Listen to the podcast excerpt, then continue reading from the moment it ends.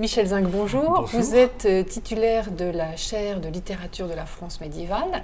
Mais à grands traits, on peut résumer ce qu'il y a dans cette littérature? Ce qu'on peut dire, c'est que d'une part, c'est une littérature qui se veut dans la continuité de la littérature antique et fidèle au modèle biblique, qui est naturellement le grand modèle euh, idéologique, si on peut dire, mais le terme est vilain, euh, pour, euh, pour le Moyen Âge.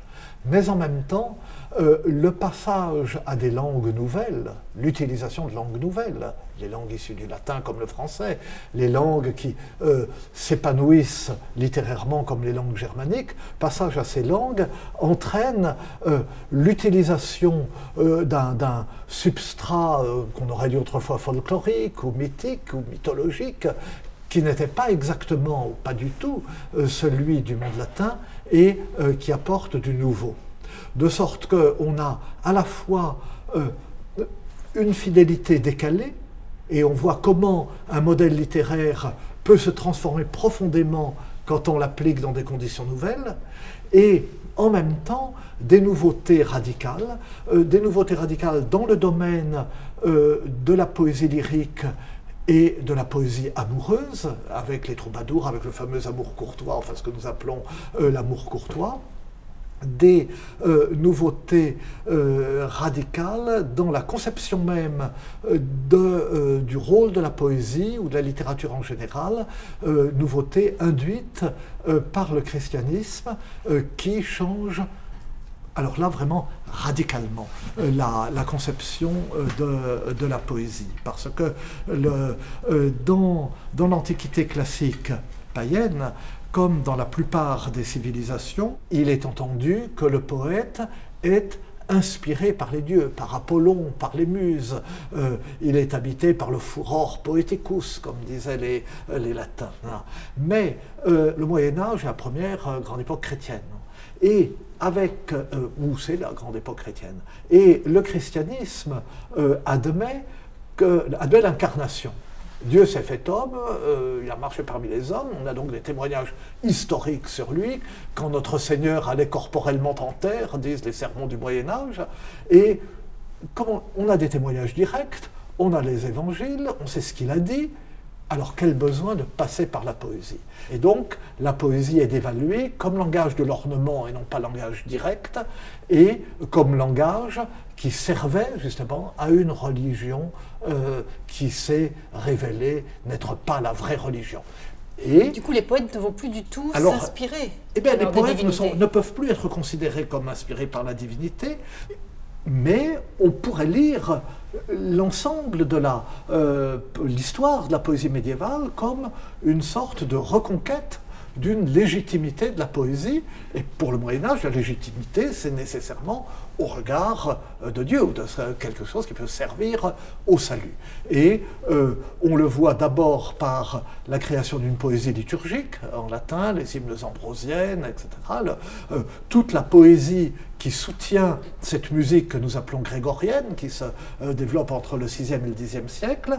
Et puis, on le voit au moment où la poésie sert à exprimer euh, à la fois l'effusion religieuse et ce qu'on appelle à l'époque la conversion, non pas se changer de religion, mais se tourner vers Dieu, rentrer en soi-même, euh, faire pénitence. Et euh, le développement de cette poésie va de pair avec le développement d'une poésie personnelle qu'on voit apparaître et euh, prendre forme et prendre de l'importance à un certain moment au Moyen Âge. Et j'ajouterais que moi je suis euh, horriblement bavard, mais euh, je dis juste cela. Le, pour rendre compte de l'enthousiasme poétique, sans passer par le sacré, on l'attribue à l'amour. Voilà, j'allais vous dire, la poésie de l'amour, elle est bien du Moyen Âge. Ça donne une poésie très, très raffinée, difficile, souvent, souvent volontairement hermétique, parce que, pas vraiment hermétique, mais complexe parce qu'elle veut rendre compte des tensions et des complexités de l'amour, et euh, qui, euh, à partir du, premier de ces troubadours, qui était un des plus grands seigneurs du temps, Guillaume IX, comte de Poitiers et duc d'Aquitaine, dont nous avons des chansons d'une obscénité vraiment très remarquable. Un de mes prédécesseurs, qui a été son premier éditeur, ne les traduisait pas, donc il ignora la langue d'oc pense qu'il connaissait les réalités de la vie, mais enfin, ça lui paraissait pas possible. Hein.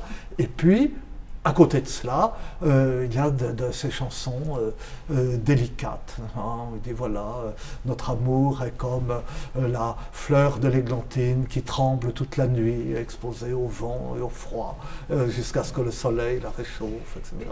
Excusez-moi, c'est parce que vous avez un cœur d'artichaut que vous êtes autant attiré par cette poésie? Bah peut-être, oui, mais j'accepte tous les reproches. Vous savez, J'ai des collègues qui s'occupent de choses sérieuses, qui sondent les mystères de l'univers euh, et qui soignent, euh, qui soignent les malades. Moi, je m'occupe de poésie. Alors bon, cette poésie évolue. Hein. Il y a, euh, au départ, c'est uniquement une poésie de la passion, une poésie de l'éros et une poésie des contradictions du désir c'est que le désir, euh, naturellement, désire son assouvissement, par définition, mais c'est que assouvi, il disparaîtra comme désir. Donc il faut entretenir le désir et retarder l'assouvissement. Ce n'est pas une poésie chaste, mais c'est une poésie qui, euh, euh, qui, se complaît dans le, qui se complaît dans le désir. On a peu retenu de noms de poètes du Moyen Âge. Est-ce qu'il est juste de dire qu'il y avait beaucoup d'auteurs anonymes? Oui, enfin, il y a beaucoup euh, d'œuvres du Moyen Âge qui sont restées anonymes ou dont l'attribution est, euh, incertaine. En même temps, euh, cet anonymat a été exagéré, et il a été exagéré parce que lorsque la redécouverte de la littérature du Moyen Âge s'est faite à l'époque romantique, à la charnière du XVIIIe et du XIXe siècle, et l'idée du romantisme était que chaque peuple a une sorte de génie propre, un génie national, qui euh, se manifeste le plus clairement à travers les premières productions de euh, sa littérature et de ses arts, et que ces premières productions sont des productions spontanées et collectives. Et c'est justement parce que ce sont des productions collectives que toute l'âme du peuple s'y manifeste. Du coup, on a dit, voyez, ça marche pour le Moyen Âge, ce sont des œuvres anonymes, ce sont des œuvres collectives. En fait, elles ne sont pas collectives du tout, et elles sont anonymes, généralement, par hasard, parce que euh, parce qu'il n'y avait pas de copyright, parce qu'il n'y avait pas un livre avec le, le nom de l'auteur euh, imprimé sur la couverture, etc. Mais on voit que justement pour cette raison, beaucoup d'auteurs du Moyen Âge sont très soucieux de se nommer. Ils se nomment souvent à la troisième personne au début de leur œuvre. Euh, un tel a composé euh, ce poème ou a écrit euh, cette œuvre. Ils, ils disent qui ils sont. un tel clerc de telle église, un tel originaire de telle région.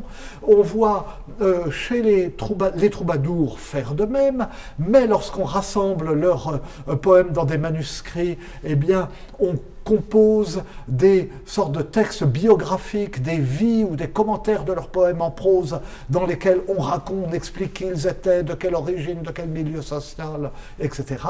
Et enfin, beaucoup de poètes font de leur nom ou de leur sobriquet la matière même de leur poésie hein, en commentant ce nom en réfléchissant à la signification qu'il peut avoir, en jouant de l'anagramme, de l'acrostiche, etc., en faisant des jeux de mots qui permettent de le reconstituer ou de le deviner, et en écrivant quelquefois leur poésie euh, autour de lui.